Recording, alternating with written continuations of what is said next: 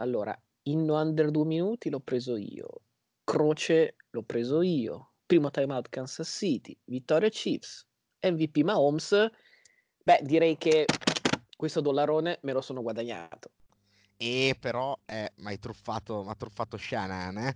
perché con quel timeout non chiamato ma un po' truffato e poi ha pure, ha pure perso come al solito da sopra di 10 e mi ha fatto perdere pure Kansas City. Eh. Vabbè, poi l'analisi del Super Bowl la discutiamo più avanti, poi parliamo anche degli All Star NBA, chi meritava, eh, chi non meritava. Che anche lì ce n'è da dire. Bene, adesso cominciamo palla 2.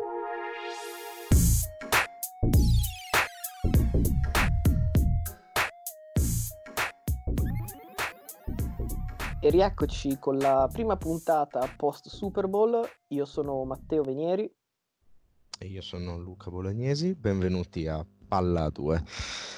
Direi di partire subito alla grande con il tema principale, forse quasi l'unico della, della settimana, che è il Super Bowl che si è giocato domenica nella notte italiana. Beh, era notte Mi... anche da me quando ha finito. pensa, pensa alla mia notte.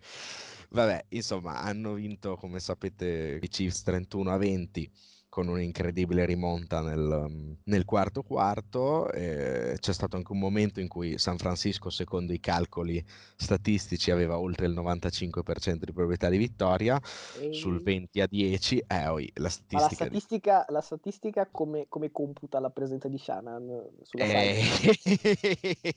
non, sa- non, saprei, però insomma, la, non la computava neanche l'altra volta con Atlanta, che penso avesse tipo il 98 e mezzo, una cosa del genere. Sì, ma era sicuro insomma. Comunque sul 20 a 10 e terzo e 15 da giocare per San Francisco nel quarto quarto sembrava un po' andata la partita e poi come avete visto Mahomes ha rovesciato tutto, ha giocato un quarto quarto da, come piace dire a te, GOAT e si è guadagnato il titolo di MVP, mentre San Francisco ha subito un inizio un po' sottotono e un finale altrettanto sottotono di Garoppolo che invece nella parte centrale della partita ha fatto decisamente il suo. Partiamo con un commento direi generale, non so tu cosa ne pensi di questa partita, cosa hai, cosa hai visto, quali sono per te i temi principali?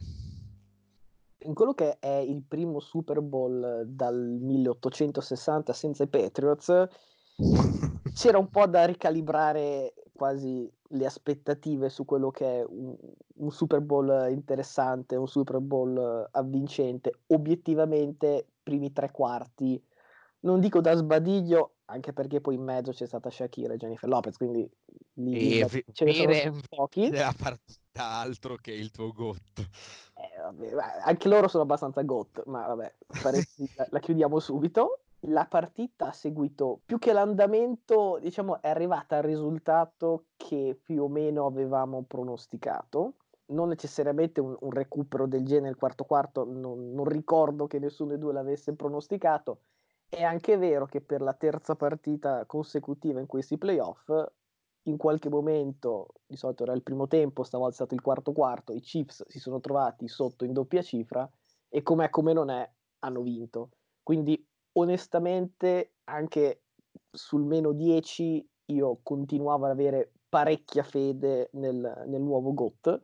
Detto che sono anche un mezzo fan di Brady, quindi cioè, questo dico un po' così ridendo e scherzando, ma insomma a questo punto è abbastanza innegabile. Mahomes ha 24 anni, è il più giovane di sempre ad avere vinto un MVP e un Super Bowl. Cioè queste cose cominciano piano piano a, no, a dare una sull'altra e bisognerà presto o tardi fare veramente qualche discorso un po' più serio di quelli che stiamo facendo. Chiaramente i due intercetti sono quasi un'aberrazione statistica, quest'anno non ne ha mai lanciati più di, più di, uno e se ricordo bene l'ultima volta che ne ha lanciati due è stata nella partita Far West contro i Rams dello scorso anno, quindi onestamente primo tempo, primi tre quarti di Mahomes non il solito GOAT che ci ricordavamo, ma nel quarto quarto altro che GOAT. Detto che è prima squadra della storia i Chiefs a vincere tre partite di playoff recuperando svantaggi in doppia cifra, sì e no, nel senso che bel, un paio di bei lanci nel, nella grande rimonta, ma tanti demeriti delle secondarie di, di San Francisco, insomma, cioè, prima di sparare GOT sì, bella prestazione, giusto, giusto dargli l'MVP, nonostante, ripeto, se erano sotto, non dico che era colpa sua, ma abbastanza perché la difesa stava reggendo bene, però se sei sotto 20 a 10 e hai Mahomes ti dici mm, abbiamo fatto solo 10 punti, abbiamo regalato due, due brutti turnover perché sono due lanci veramente osceni, direi un po', un po riversiani come, come, modo, come, modo, di prenderli. Ne poteva prendere un altro paio, tra l'altro, che sono cascati in maniera fortunosa. E insomma, è più San Francisco che gli ha dato la possibilità di recuperare, detto che della nostra analisi non avevamo previsto una rimonta, anzi avevamo detto che probabilmente San Francisco sarebbe stata capace di mantenere un vantaggio in doppia cifra, avevamo detto che sarebbe stata una partita tirata, lo è stato nonostante il punteggio e avevamo anche detto che se San Francisco avesse concesso più di 25-26 punti avrebbe perso, cosa che è successa. Diciamo che finché la partita è stata a punteggio basso, come ci eravamo detti, San Francisco era davanti, quando la partita è finita a punteggio alto, ovviamente San Francisco ha finito dietro. Parlerei un attimo di Shannon perché mi è rimasta qui perché mi ha fatto perdere le scommesse e non solo. Diciamo che quante sono le squadre secondo te che hanno perso un Super Bowl essendo stati a più 10 nel quarto periodo? Secondo me così non tante. Eh, direi tre e direi anche che due le, le, allenava Shannon, una come offensive coordinator Atlanta e non, non, c'è neanche da raccontare l'episodio perché non è solo il più 10 del quarto periodo ma il 28 a 3 del terzo. E qui abbastanza con chiamate suicide in attacco, turnover, brutte robe, insomma perso una brutta partita questa è la seconda che gli capita, stavolta forse, secondo me, chiamate decisamente troppo conservative. Ti chiedo un attimo, ti faccio un attimo un trivia io stavolta e ti chiedo, secondo te chi è il terzo allenatore che ha perso una partita da più 10? Sarà mica uno che sull'una yard eh, ha deciso di lanciare? Ah, sì, esatto. Tra l'altro, dopo aver perso, cioè dopo essersi fatta recuperare lì da meno 10, eh, finita sotto di 4, aveva comunque la palla per vincere, diciamo più o meno la situazione in cui si è trovato Garoppolo, ma portando il drive fino alla fine. Tornando a Shanahan, le chiamate che mi hanno lasciato molto perplesso, a parte quella del timeout, la gestione del cronometro prima dell'intervallo che mi ha fatto perdere le, le, il dollarone, ma soprattutto è abbastanza inspiegabile perché su un quarto down e punt sicuro dei Chiefs non ha chiamato il timeout, dopodiché ha giocato un paio di azioni conservative per poi sparare una bomba per Kittle, dove peraltro gli arbitri hanno deciso di inventarsi una pass interference mai vera, offensiva, sarebbero stati tra l'altro quasi sicuramente tre punti per San Francisco, o un palo per farti vincere la, la tua. Insomma, po- davvero poca fiducia in un Garoppolo che invece aveva da poco lanciato un intercetto, ma da lì in poi, fino al quarto periodo, dove poi è stato un po' messo sotto pressione, ha fatto una parte centrale della partita davvero, davvero notevole, mi pare tipo 13 su 14 completi consecutivi, mm, una cosa del genere. E insomma, questa mancanza di fiducia forse poi alla fine si vede anche quando nel momento decisivo della partita uno fa fatica poi a, a vincerla. Altra cosa che mi ha lasciato perplesso, forse la cosa peggiore, sono le chiamate nel quarto quarto. Ave- in sostanza San Francisco era arrivata davanti con delle chiamate che tra l'altro tu avevi citato anche nel, nel pre-partita, chiamate creative, cioè un gioco sì di corsa, però magari non standard, diciamo, delle, delle sweep uh, per i ricevitori, dei passaggi corti, uh, chiamate molto varie e si è trovato nel quarto periodo a fare run centrale, run centrale, guadagnare 0 yard perché alla fine le corse centrali i Chiefs le hanno limitate bene tutta la partita e a trovarsi a forzare dei terzi down con, con Garoppolo, tra l'altro fermando il cronometro, quindi una gestione abbastanza, abbastanza inspiegabile, non so tu cosa ne pensi di questa cosa. Ho visto nel post partita un'intervista eh, di Frank Clark che parlava di Jimmy Garoppolo. Ora, te la, te la traduco così un po' a braccio. Dice, se paghi un tizio 140, 130 milioni o qualunque cosa lui venga pagato, deve lanciare la palla. Ovviamente lui non l'ha fatto. Hanno lanciato per circa 200 yard solo su check down e questo non è abbastanza per batterci. Ecco, direi che Sì. per essere un'analisi a caldo, direi Tema interessante. Questo. l'ha presa, cioè 100%. Su, su Garoppolo io mi ero, mi ero, come dire, lasciato un discreto margine di manovra, cioè se vince non lanciando 350 yard, ma se vince da game manager ultra competente, secondo me può fare un certo tipo di salto di qualità, un po' alla Brady, cioè parti della serie non, non fare danni e poi un po' sull'onda della fiducia può diventare qualcuno di importante. Ecco, no, quantomeno non ancora. Eh, in questi playoff eh, l'avevano proprio utilizzato col contagocce, eh, questa volta ovvi- ovviamente è stato più parte centrale dell'attacco. Quello che un po' mi ha sorpreso è stato, eh, tu parlavi un po' del gioco di corsa e così, ecco, mh, per essere una squadra che è bilanciata in attacco, sì, ma che comunque proprio per i limiti di Garoppolo si appoggia abbastanza sulle corse. Per dire contro i Packers, eh, Mostert che va bene ha fatto 3000 yard, però comunque 29 corse, in questa partita 12. 5 di Coleman che poi sarebbe da vedere quanto era sano dopo l'infortunio appunto al championship, però non lo so, mh, mi ha un po' sorpreso questo, questo tipo di, di approccio. Non penso che dall'oggi al domani le squadre che arrivano Super Bowl debbano stravolgere quello che hanno fatto fin qui. I stessi Niners che hanno battuto eh, Green Bay facendo 37 punti ma lanciando 8 volte sono finiti a fare 20 punti lanciandone 31. Non so se era nel miglior interesse fare questa cosa qua. E qui mi parte un attimo la provocazione, a parte anche l'embolo, e mi viene da dire, magari tutta la partita, ma nello specifico quel lancio, mi sento abbastanza di mettere quel dollarone in palio, detto che non esiste perché eh, è, un- è una cosa per assurdo, ma mi viene da dire, se dai quella palla a Brady, gliela mette nel cosiddetto bucket, cioè proprio lì in mano e arriva a touchdown untouched. È strano perché io avrei detto se dai quella palla ai Lai arriva nel bucket. Eh, però- ragazzi, però settimana scorsa già ti sei preso 10 No, però quarto quarto del. Super Bowl è regno di Eli Manning, se permetti. Io ricordo anche Brady un lancio 6 metri avanti a Welker per perderlo il Super Bowl contro i Giants, e quindi occhio.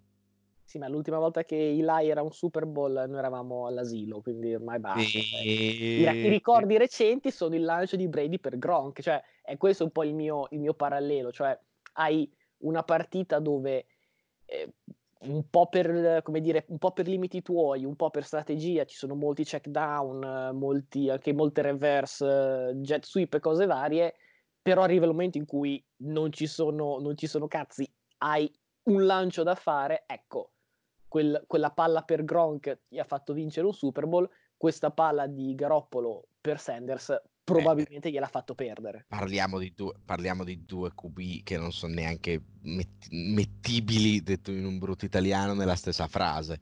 Però, Eh, però fammi, fammi dire questa cosa qua. Questo è un parere, come dire, assolutamente legittimo e condivisibile, ma evidentemente non era il parere di Belichick, visto che avrebbe spedito Brady altrove per tenersi Garoppolo. E tu guardi troppi, troppi, troppi, troppi, troppi insider che non ci credo neanche. Finché non, finché non vedo, non credo. Non è Eh, successo. Non Belichick credo. penso neanche in letto di morte ammetterà queste cose qua, quindi Esatto, ecco. eh, resterà un po' così eh, nella nebbia. Appunto, è un po' come, un po' come eh, Popovic che voleva spedire Parker, secondo eh, tutto da vedere. Beh, l'età, l'età di Brady comunque eh, è sempre stata è sempre stato il tema centrale degli ultimi anni. Fatto sta che post addio di Garoppolo i Patriots, come dire, hanno avuto non solo il modo di raggiungere un Super Bowl, ma anche di vincerlo. Fatto sta che nel frattempo i Niners sì ci sono arrivati, ma non l'hanno vinto. Quindi nel- nell'ipotetica eh, come dire, discussione Garoppolo sì, Garoppolo Eh. no, fin qui tenere Brady direi che ha avuto, ha avuto successo. Eh. Poi. Ti ricordo anche che nell'analisi prepartita avevo esattamente detto che la partita i Niners sarebbero arrivati a contatto nel quarto periodo. Sicuro non mi aspettavo a contatto partendo sopra e finendo sotto, mi aspettavo a contatto rimanendo a contatto e ci sarebbe stato il momento a due minuti dalla fine in cui Garoppolo avrebbe dovuto fare la giocata e proprio di giocata parliamo, non l'ha fatta e hanno perso. Penso che l'analisi fosse azzeccata da questo punto di vista. Non vorrei dire una bestemmia, ma la dico lo stesso Secondo te, quanta differenza c'è tra Garoppolo e Brissett? Oh, entrambi sì. usciti dai Patriots, entrambi ottimi game manager. Brissett pochissimi intercetti quest'anno fino a metà stagione, non dico che era uno dei migliori QB, ma sicuramente molto underrated. Non ha, non ha, è chiaro che non è Luck, però non ha così esageratamente fatto rimpiangere Luck ha fatto un'annata modesta, normale, in una squadra con una buona linea che corre bene. Non vedo tutta questa differenza se non che la difesa di San Francisco è molto più forte della difesa di Indianapolis. Questa uh, mi è arrivata proprio così a fulmine ciel sereno, questa non me la immaginavo. È una provocazione, eh. Eh, però uno prende 130, l'altro prende 50, insomma, da considerare questa cosa. Ma allora, secondo me, per quello che per quello che è stato l'anno di, di Jimmy G, per quello che è il, il, West Coast Offense di Shannon e per quelle che sono le capacità dei due QB che hai citato, ma secondo me, come dire, Brissett è un interessante spunto, ma ce n'è più di uno che sia più giovane o meno giovane, eh, più atletico o meno atletico, che puoi sostituire con Garoppolo e comunque ottenere un San Francisco 13-3 al Super Bowl o quantomeno al Championship. Ecco, cioè, è, è, per quello che dico, secondo me il peso specifico di Garoppolo nelle fortune offensive dei Niners è quello che è ed è lì sul, su quel terzo e dieci che puoi dire ok, più o meno sono arrivato qua in carrozza, però aspetta che te la vinco io. Quindi probabilmente se metti un, un Jacoby Brissett al posto di Garoppolo non vedo un risultato tanto diverso. Ma dirò anche un'altra bestemmia, forse ancora peggio. Ce n'è un altro di ragazzo che giocava a San Francisco e che era un game manager, non ha mai fatto una giocata, lanciava solo a, ricevitori con almeno 3-4 yard di margine, che però quando è stato il momento di vincere delle partite ai playoff le ha vinte Alex Smith, per dirne uno. Mi ricordo un paio di drive veramente notevoli suoi, capace di passare da game manager a faccio la giocata poi è ovvio che quando Kansas City è passato da lui a Mahomes, che tra l'altro Mahomes ha ringraziato in conferenza stampa, ha detto Alex Smith non è, non è qui ma fa parte di questo Super Bowl, insomma un omaggio abbastanza, abbastanza importante. E vabbè, comunque come, come dicevi tu ce ne sono tanti che puoi sostituire, ma qui vorrei tornare proprio un secondo sulla tua domanda di tempo fa, che mi ricordo ancora, è il futuro dei 49ers e di Garoppolo, e io ti dico occhio perché le squadre che perdono il Super Bowl così in questo modo a volte l'anno dopo non sono così solide, anche perché, ripeto il concetto detto anche l'altra volta, di free agent ce ne sono, Kittle bisogna pagarlo, Armstead bisogna pagarlo, magari qualche altro difensore bisogna pagarlo e, e dai tutti quei soldi al QB, non lo so se poi li puoi pagare. Beh, sul fatto di ritornare competitivi, così a memoria, ricordando gli ultimi, Carolina, Denver, Atlanta, LA, Philadelphia, cioè è, è il fatto che i Patriots siano sempre lì e quando non sono lì, come dire, eh, c'è un momento almeno qua a Boston di, di, di crisi mistica, però cioè, non, è, non solo non è detto, ma è quasi raro che uno possa restare di stagione in stagione, ma anche da una all'altra eh, lascia stare al Super Bowl, ma comunque competitivo per poterci tornare. Quindi so, sono contento che, abbia, che, tu abbia preso di nuovo il tema di, di Garoppolo perché secondo me era interessante e ce lo portiamo dietro secondo me per sì. un altro anno. Capita più spesso a chi lo perde però il Super Bowl poi di trovarsi messo peggio. Guarda, guarda i, i, precedenti, le squadre che hai nominato sono spesso squadre che l'hanno perso.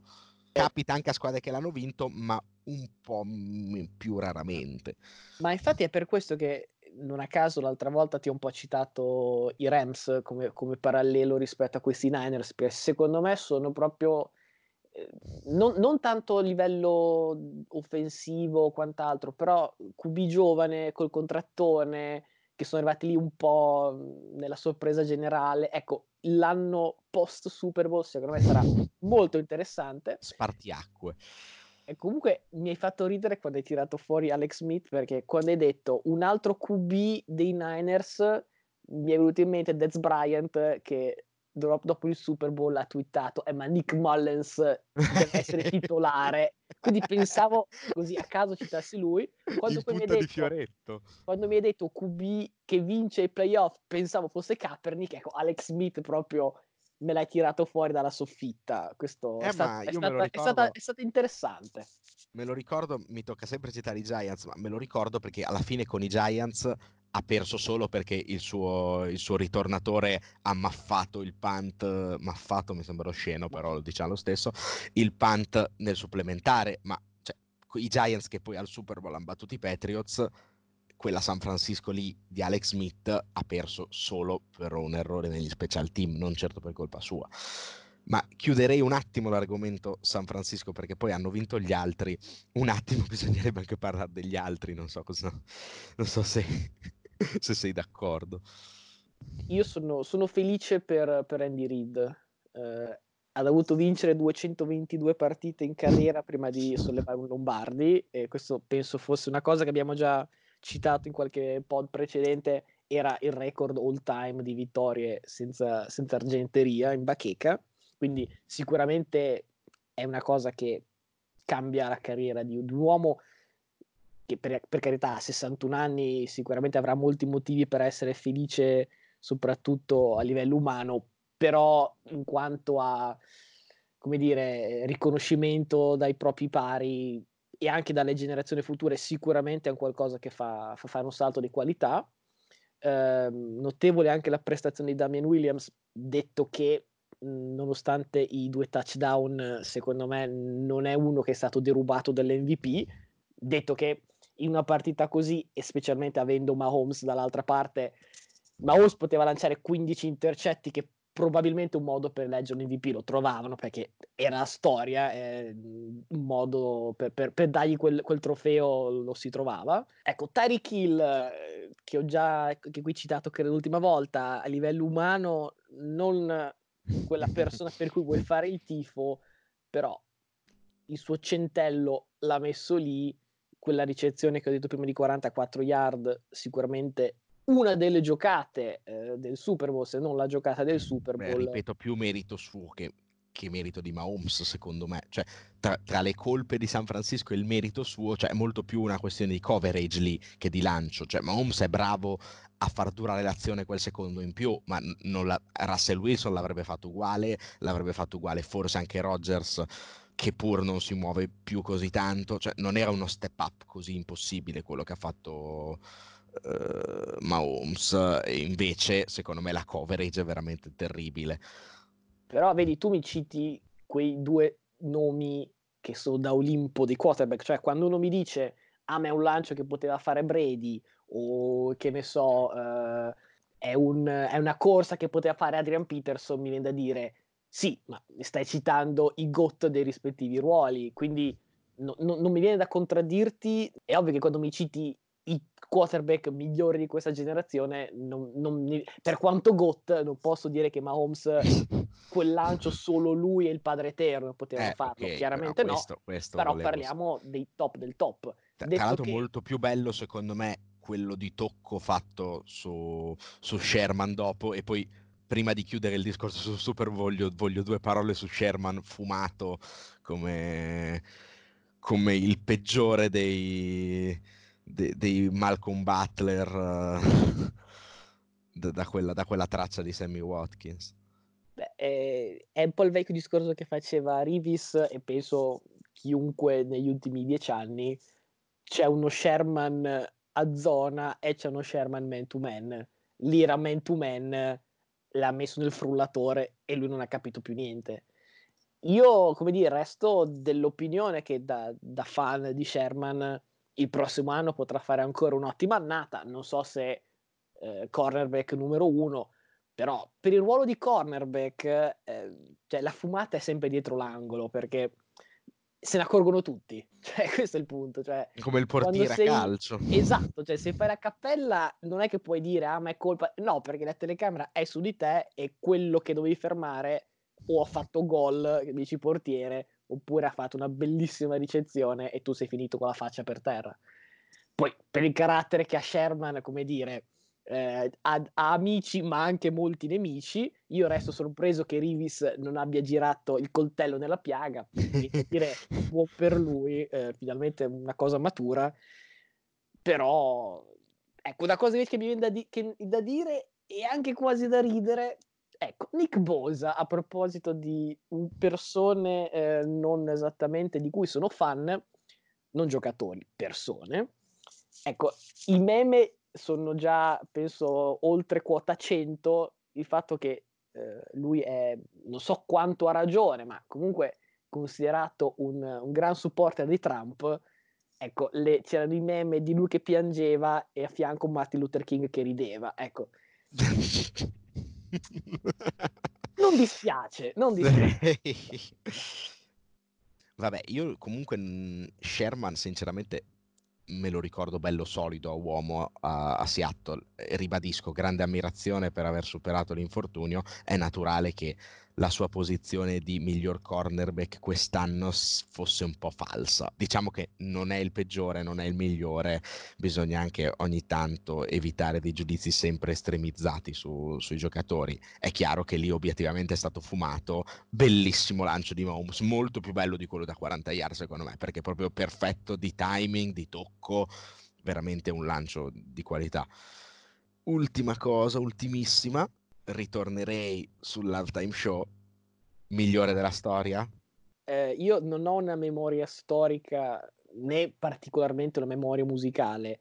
Io so che quando c'è uno show di metà partita molto bello, come dire, il paragone immediato è ma è migliore di Prince? E di solito la risposta è no. Perché comunque nel, nel, nell'immaginario collettivo, un po' della memoria, soprattutto di chi c'era, lui che inizia a cantare Purple Rain e in quel momento inizia a piovere, cioè, cosa vuoi dire? Come lo superi? Come lo superi? Eh, però Shakira, ragazzi. Capisco che pubblico maschile magari mh, non, non, è d'accordo con il pubblico femminile su questo, però Shakira, eh. Cioè, Jennifer Lopez ha cantato una canzone uscita non lo so, negli ultimi 15 anni, perché mi Beh, sembra tutta roba di quando ero bambino anche. Anche lei, anche lei comunque, cioè, vista l'età, tantissima roba. Lei è un, po', il Brady della musica. ah, bello questo paragone, direi che qui si può chiudere la pagina sul Super Bowl. Beh, su una nota altissima, direi. Esatto. Passiamo ora all'NBA e nello specifico parliamo di All-Star Game. Uh, la partita delle stelle è in programma domenica 16, quindi c'è ancora un po' di tempo, però negli ultimi giorni sono stati definiti i roster eh, a est partiranno titolari Kemba, Trey Young, il freak Siakam Embiid, a ovest Arden, Luca, LeBron, Kawhi e AD. Ora, il tema interessante, eh, detto che ce n'è anche uno nascosto fra le frasche, fra quelli dei titolari, ma un tema interessante è quello delle riserve. Ogni anno ci sono molti dibattiti su chi entra, chi esce, eh, una sorpresa, uno scandalo. E così avevamo ehm, deciso un attimo di, di selezionare i nostri eh, all star per le, per le rispettive conference e poi fare un parallelo con quelli che sono stati i risultati veri e propri. Partiamo con quelli ufficiali. A est Jimmy, Adebayo, Lauri, Tatum, Middleton, Ben Simmons e Sabonis. Grande, grandissimo Domantas. Che è il tuo uomo. L'ho anche votato io per lo Star Game principale, segnalo. Partiamo con quelle che erano le mie idee. Io ho confermato, diciamo, uh, Jimmy, Bam, Tatum, Middleton e Lauri. Avevo inserito però Dinwiddie e Bradley Beal. Uh, rispettivamente uh, per Sabonis e Simmons. Il GOT di Dinwiddie, ragazzi. Ora, Dinwiddie, zitto zitto e soprattutto senza KD, ma chiaramente senza Kyrie, comunque ha messo su 21,3 e 6,4 assist, che sono numeri eccellenti, specie in un contesto di Brooklyn che è sostanzialmente la squadra dell'anno scorso meno di Angelo e qualche comparsata di Kyrie, ma quando gioca perdono, quindi onestamente un fa, asset. 50, fa 50 però perdono. E poi si spacca, quindi c'è anche questa cosa qua. Però soprattutto Bradley Bill. Bradley Bill ha 29,2, 6.3 rimbalzi, 4,5 assist. Se vogliamo parlare del singolo secondo me ci sono pochi dubbi. Sul contesto ne possiamo parlare più in generale dopo. Comunque, questi sono i miei nomi, dimmi poi i tuoi. Mm, detto che di Bill proprio non mi piace nulla, cioè proprio boh, non è giocatore né carne né pesce, capisco le cifre, ma giocatore né carne né pesce. Allora, eh, detto che Domantas ovviamente non l'ho mosso dal suo posto, e che non ho mosso neanche Adebayo che è il tuo pupillo che sta facendo una grande stagione Jimmy Butler non dovrebbe neanche essere in discussione non si sa perché non è starter e Ben Simmons comunque non si può, non si può escludere perché sta facendo un'ottima stagione in una squadra di alto profilo.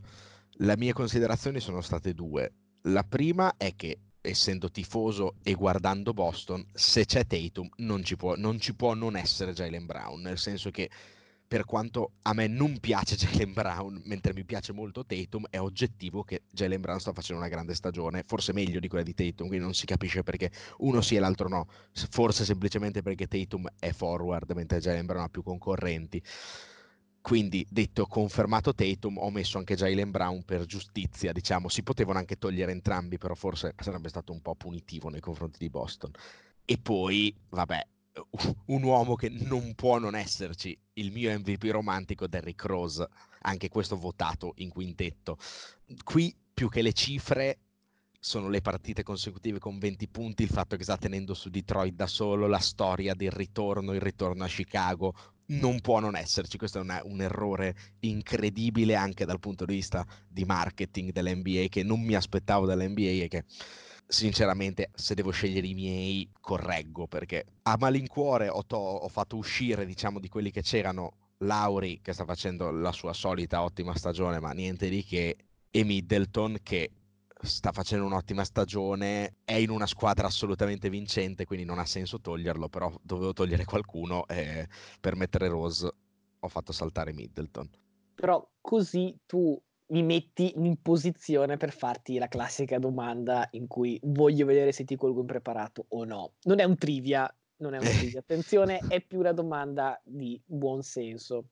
Quindi hai i Bucks, miglior squadra della Lega, con un giocatore, e poi hai i Celtics, che casualmente sono la tua squadra, con tre giocatori. Eh, purtroppo è venuta fuori così, ti ripeto, può, probabilmente razionalmente potevo togliere anche Tatum, lasciare Middleton e non mettere Jalen Brown e mettere Bradley Bill a sto punto. Però posto che Bill non lo voglio mettere perché non lo voglio mettere, non mi piace. non, eh, sì, cioè proprio, boh, cos'è? Un tiratore, un, uno, non, è, non, è, uno star, cioè uno che fa un miliardo di punti perché gioca in una squadra in cui gioca con quattro spazzacamini e può solo creare lui, ha la palla in mano tutti i possessi, um, cioè è, è, come uno che fa 30 gol in una squadra che lotta per non retrocedere. Non eh, mi, questo è un discorso mi... che puoi fare veramente per metà dei giocatori all star, eh, onestamente. Eh, ma non è lo stesso discorso di Trey Young, sinceramente. Cioè, Trey Young obiettivamente è un giocatore che fa la differenza e, e, avrebbe la palla in mano e avrebbe quei possessi lì anche in una squadra con dei giocatori più forti. Invece Bradley Bill, io me lo ricordo, in una Washington dignitosa faceva quasi il tiratore piazzato per John Wall. Quindi, boh, mm, è un po', un, po', un po', come le cifre, un po' come Kevin Love. Cioè, non ne vedo il motivo. Va bene, su questo parere, come dire, il parere tuo e quindi non posso dire niente. Andiamo dall'altra parte del Mississippi. Quelli ufficiali sono Westbrook, Jokic, Ingram, Lillard, Gobert, CP3 e Donovan Mitchell. Per quanto riguarda i miei, eh, mi rendo conto che sia un po' controverso. Comunque eh, ho confermato, anche qui buona parte, non so perché ho confermato, perché in realtà è una cosa che ho fatto pre-annuncio, ma vabbè, facciamo finta. eh, Westbrook, Jokic, Ingram, Lillard e Gobert. Avevo messo, e qui è un discorso che più o meno è, è un po' sulla falsa riga del tuo, magari non condividi ma lo stesso, avevo messo Paul George. Ora, mi rendo conto che Paul George abbia saltato un certo numero di partite, che comunque ancora sia in load management e compagnia varia, però mi sembra che ci sono certi giocatori che sono troppo grandi per non essere inseriti negli All-Star Game. E qui mi sembrava che fosse il caso di PG-13, cioè cosa fai una gara di All-Star Game senza George? Evidentemente sì, io l'avrei messo proprio magari sai da un punto di vista di nome, di, di, di spettacolo che ti può assicurare e compagnia. Non ho un problema sul fatto che non sia rientrato nei, nei set riserve, però era un po' la mia, la mia visione. Un altro che avevo messo ehm, era Carl Anthony Towns. Ah, e mi rendo conto, mi rendo conto che non è il tuo, il tuo favorito. Eh, in realtà anche qui era quasi un, non dico un testo croce, però da, da, metterne, da metterlo secondo me ci stava come molto probabilmente ci stava Devin Booker, che parere condiviso da, dalle folle è il più grande snub di quest'anno insieme a Bill. Uh, Devin Booker per una per dei Phoenix Suns che sono 20 vinte e 30 perse, quindi comunque competitivi il giusto. 26.8 punti, 4 e 1 rimbalzi, 6 e 3 assist. I numeri sono praticamente identici se non invertiti eh, rimbalzi e assist rispetto a Bill con qualche punto in meno. Secondo me fra i due Bill ha più diritto di cittadinanza perché Bill lo abbiamo visto anche in un contesto vincente, quantomeno da playoff. Booker chissà, non, non, è ancora, non, è ancora, detto, però a questo punto, dopo diversi anni nella Lega, probabilmente Booker dovrebbe rientrare. E però l'hai snabbato anche tu. Eh, faccio un po' mea culpa, però sì. eh, allora, io ovviamente non l'ho snabbato per motivo inverso rispetto a Bradley Bill, e cioè che secondo me è un giocatore di talento che vale lo Star Game e non forte perché in un contesto scadente quindi assolutamente io l'ho fatto rientrare, detto che Lillard non si può toccare perché doveva essere starter e non si sa perché lo è Arden che sta giocando una stagione, sì, tante cifre, ma anche cifre di tiri sbagliati che mm, non si vedevano dalle mie partite del CSI. Quindi Lillard doveva essere starter. Purtroppo gli amici di Bologna non hanno seguito la pubblicità di Portland che chiedeva alla città gemellata di votare Lillard. Non, non hanno aiutato. Eh, vabbè, comunque è obbligatoria la sua selezione tra le riserve. Ma io lo so perché tu hai messo Carl Anthony Towns comunque, perché volevi l'uno contro uno con Jimmy Butler e i punti volevano lo Stargame, te lo dico io. Eh, torno, in, torno e direi che ho confermato Gobert e Jokic perché assolutamente sono i due lunghi migliori e mm, qualche forward la devi mettere Jokic non nella sua migliore versione però da mettere. Westbrook purtroppo, anche se non è il mio tipo di giocatore, va messo per forza. Non capisco come tu abbia fatto togliere Chris Paul che sta facendo una stagione incredibile a, a Oklahoma City. Detto che ho messo, ho aggiunto Devin Booker e purtroppo tolto Donovan Mitchell che sta giocando molto bene, ma forse solo nell'ultima parte, nella seconda parte della prima parte della stagione. E attenzione, attenzione, sorpresa delle sorprese, togliendo Brandon Ingram che cioè, tu hai confermato, ma sinceramente, a proposito di contesti perdenti, tutto da dimostrare. Brandon Ingram, anche lì belle cifre, fosse a est probabilmente gliel'avrei messo, a ovest c'è di meglio. E il mio uomo mi accuserai di tifo, ma Danilo Gallinari, ah. che sempre snobbato per svariati anni, una delle migliori ali forti dell'NBA per vari motivi e assieme a Chris Paul da premiare la stagione di Oklahoma City che ha smantellato e sta facendo meglio di, di come faceva prima di smantellare.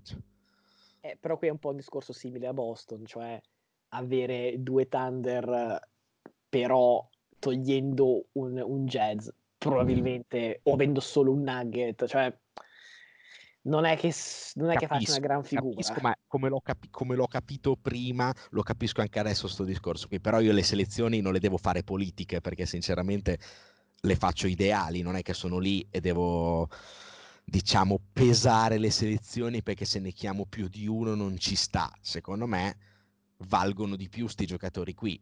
Comprensibile invece il tuo discorso su Paul George che io non avevo pensato, effettivamente ci può stare per lo star power, diciamo, mm, è un, è un, giocatore che non ha bisogno di aver fatto una stagione per andare allo Star Game, però questo vale anche per Curry che tendenzialmente se avesse la mano lo convocherei il giorno dopo che rientra allo Star Game. Sì, peraltro ho letto, mi sembra salterà anche tutto febbraio, cioè ormai eh, cominciamo col tanking qua. Stanno eh. trovando modi più o meno creativi per farlo arrivare fino ad aprile, poi dire eh, è finita la stagione, cosa vuoi fare? alla fine gli fanno giocare le ultime 10 tanto per dire così lo facciamo vedere. Eh, esatto. No, fammi dire due cose. Ora, ehm, per chiudere il discorso Paul George, mi sembra proprio il, lo stesso discorso ma rovesciato con Gobert. Cioè, Gobert secondo me dopo diverse stagioni in cui meritava è stato quasi, non dico un voto politico, ma sicuramente un voto che doveva arrivare, però lui non è un giocatore da All-Star Game, cioè lo Star Game è arriva uno eh, a, tutto, a, tutto, gas, si apre la difesa come il Mar Rosso per vedere la schiacciata. Ecco, Gobert è uno che al contrario probabilmente lo andrebbe a contrastare, cercare di stoppare. Quindi proprio il suo modo di, di intendere il gioco del basket è diametralmente opposto a come viene inteso lo Star Game. Quindi invece al contrario Paul George è uno che va là per schiacciare, per tirare a manetta. Quindi tutti e due in questo senso sono, sono due dire, ottimi giocatori, però uno è da All-Star Game, l'altro è da playoff. Fammi aggiungere una cosa su Lillard perché obiettivamente stiamo, stiamo entrando in una, in una dimensione mistica. Dalla partita contro Dallas del 17 gennaio, 45.1 punti di media, fra cui 48 allo Staples nella prima partita post Kobe tutti si aspettavano LeBron e invece è arrivato fuori un Lillard che ha fatto un'imitazione quasi del Mamba, cioè veramente ha tirato qualunque cosa, ha ammutolito il pubblico e si è veramente preso lo scettro. E a questo punto, tu l'hai citato un minuto fa, ecco, non vedo l'ora di vedere Curry tornare in campo perché in questo momento mi viene da dire Lillard numero uno in quanto a guardie a ovest. Secondo me il paragone che farei sinceramente io di Lillard è più con Iverson per il modo suo di vivere io contro il mondo. Però è un, una questione, altra epoca ovviamente, Iverson non tirava così e non aveva quel fisico lì, però il concetto di giocare sempre, anche essere snobbato come Iverson fu snobbato dall'MVP per tanti anni è stato snobbato dallo Star Game, quest'anno ancora è stato snobbato dai titolari e ribadisco, non si vede il perché, visto che obiettivamente la stagione di Arden, capisco quella di Luca che giustifica il suo essere titolare, ma quella di Arden, a parte aver la barba, ehm, non la giustifica, anche perché a fare quei movimenti lì in Eurolega finisci con le ossa rotte eh, questo è una frecciatina all'NBA, però sinceramente ha un po' anche rotto le scatole, sempre di mettere le mani sotto, tirare 18 liberi a partita perché mette le mani sotto. Discutibile il personaggio Arden. Non, vorrei, non voglio aprire il tema, eh, per carità, però passiamo oltre Va bene, torneremo comunque a parlare di All-Star Game eh, settimana prossima insieme ad altri temi. Eh sì, ad esempio le trade che cominciano a essere un tema caldo, visto che ho letto in questi giorni abbastanza rumors interessanti. Chiaramente parleremo anche di Tom Brady e del suo futuro eh, questo so che ti sta molto a cuore. Invece a me sta a cuore fare un po' il punto finale, mm, insomma, sull'NFL in generale, chi, chi è andato bene, chi è andato male. Shannon che è passato da coach of the year a Somar of the year grazie a un cavolo di timeout che mi ha fatto perdere il dollarone, eh, queste cose qua, insomma. Però ti ricordo che il dollarone vale un po' come la cintura del wrestling, cioè non si moltiplica, non si elide, ce n'è uno e è passato da me a te o viceversa oppure viene riconfermato. Eh, conto di riconquistarlo con un 27 punti di Andrea Bargnani allora. 27 punti chiaramente nel torneo eh, Roma Sud CSI probabilmente solo lì potrebbe fare dei punti ormai. E... è solo che non ne ha voglia. Non l'ha mai avuta